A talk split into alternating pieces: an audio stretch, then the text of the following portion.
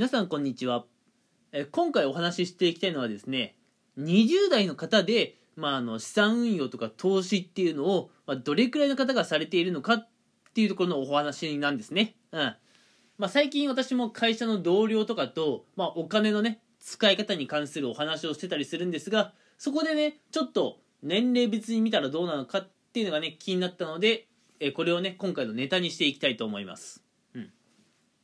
で私はですね今あのーこれ撮ってる時は25なんですけれども、えーまあ、に今回はね20代での資産運用っていうのはねどうなっているのかそういったところをねお話をしていこうかなと思います。まずですね、えー20代でこう資産運用とかをやっている人が大体どれくらいいるのかなっていう話になってくるんですけれどもうん。20代で資産運用やってる人っていうのはですね正直、まあ、あまり多くはないのかなというところです。あまり多くはない。うん。まあ、どうだろうね。最新のデータはまだ見てないのであれですが、えー、まあ、せいぜいやっていてもね、積立 NISA とか、イデコとかをやっている人が30%から40%いるかなぐらいです。うん。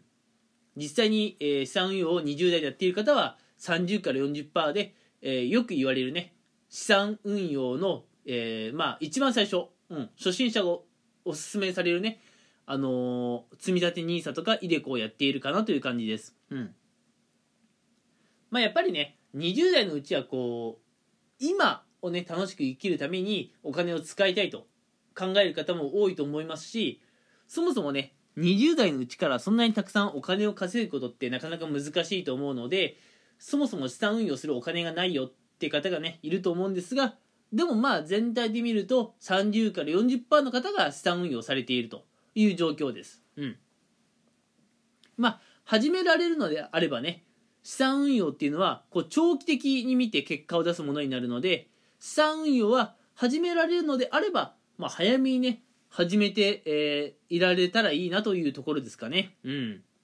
資産運用はねすぐには結果出ないんですけれども長期的な目線で見ると結果が出てくるのでまあ、20代でね、えー、始めるっていうのは私は割とおすすめです。うん。月々ね、1万とか2万でもね、やるのとやらないのとではね、将来的に差になってくると思いますよ。うん。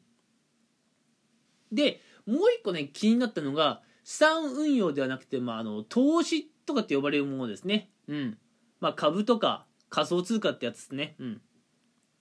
まあ、投資っていうのは基本的に、なんだろう、あの結構短期で結果が出やすくてでハイリスクハイリターンのものがね多い印象なんですがこちらを20代の方がどれくらいやられているかっていう話をすると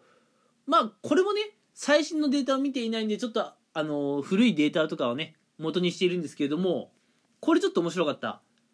半数近くがねあの20代の方も投資とかをやってたりするもんなんですよ。うん。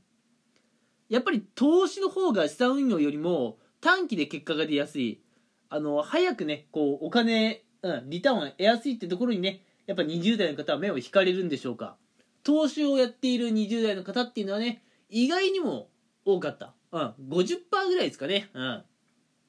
まあぶっちゃけまあお金の使い方としてね20代で資産運用とか投資をねやっている方、うん、50%いたら多い方かなとは思いますね。うん。まあ、30代くらいでやっと俺50%になるかなと思ってたんですけれども、20代で投資をやっている方が、ちょっと前のデータではあるんですが、50%ぐらいっていうのはまあ、割と大きいかなというところがあります。うん。ただね、えー、これを聞いて、じゃあ私も投資をやってみようと思った方は、ちょっと気をつけてほしくてですね、やっぱり投資っていうのは結構リスクがあって、自己責任でやるものになりますので、えー、きちんとね、自分で情報を集めてからね、えー、始めてもらいたいなと思いますので、これはね、先に注意事項を述べておこうと思います。うん。えー、投資は結構、あのー、ハイリスク、ハイリターンのものが多いので気をつけてくださいと。ただね、空き時間を見つけて、投資の勉強とか、資産運用の勉強をやって、うん。20代のうちからやっているとね、周りの方とね、結構差をつけられます。うん。やっている人、やっていない人では、もちろんね、知識量とか、うん、経験値でね、差が出てきます。こういう差っていうのがね、将来どんどんどんどん大きいものになってくるので、20代のうちにね、あのー、まあ、正しいお金の使い方って言ったらちょっとね、うんまあ、怪しいかもしれないんですけれども20代のうちからね周りと差をつけるよね、えー、そういったお金の使い方をしてみてはいかがでしょうか、うん、20代のうちから周りの方と差をつけるお金の使い方、うん。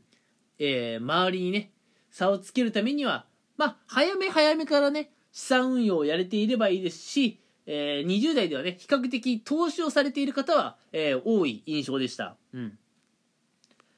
まあ、あの、やっぱ20代だとね、長期的な目線で見て利益を出す資産運用っていうのは若干人気がない。うん。投資の方がね、えー、まあ、やや人気があるっていう結果でした。うん。まあ、あの、食費とかね、えー、友達と遊ぶのにね、お金を使うっていうのもいいんですが、お金を使ってお金を増やすという選択肢もね20代のうちから持っていると、えー、人生がね金銭的に、うん、お金的にね楽になるかもしれませんので皆さんのお金の使い道の選択肢の一つとして、えー、考えてもらえたらいいかなと思っています、うん、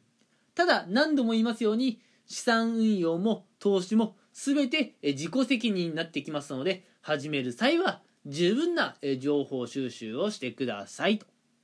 はい、今回はですね、この辺にしておきたいと思います。うん。次回はですね、資産運用とか投資、えー、まあ、30代の方はどれくらいの方がやっているのっていうね、お話をしていこうかなと思います。20代と来て、次は30代のお話です。うん。それではね、次回も聞いてくれたら嬉しいです。それでは最後まで聞いてくれてありがとうございました。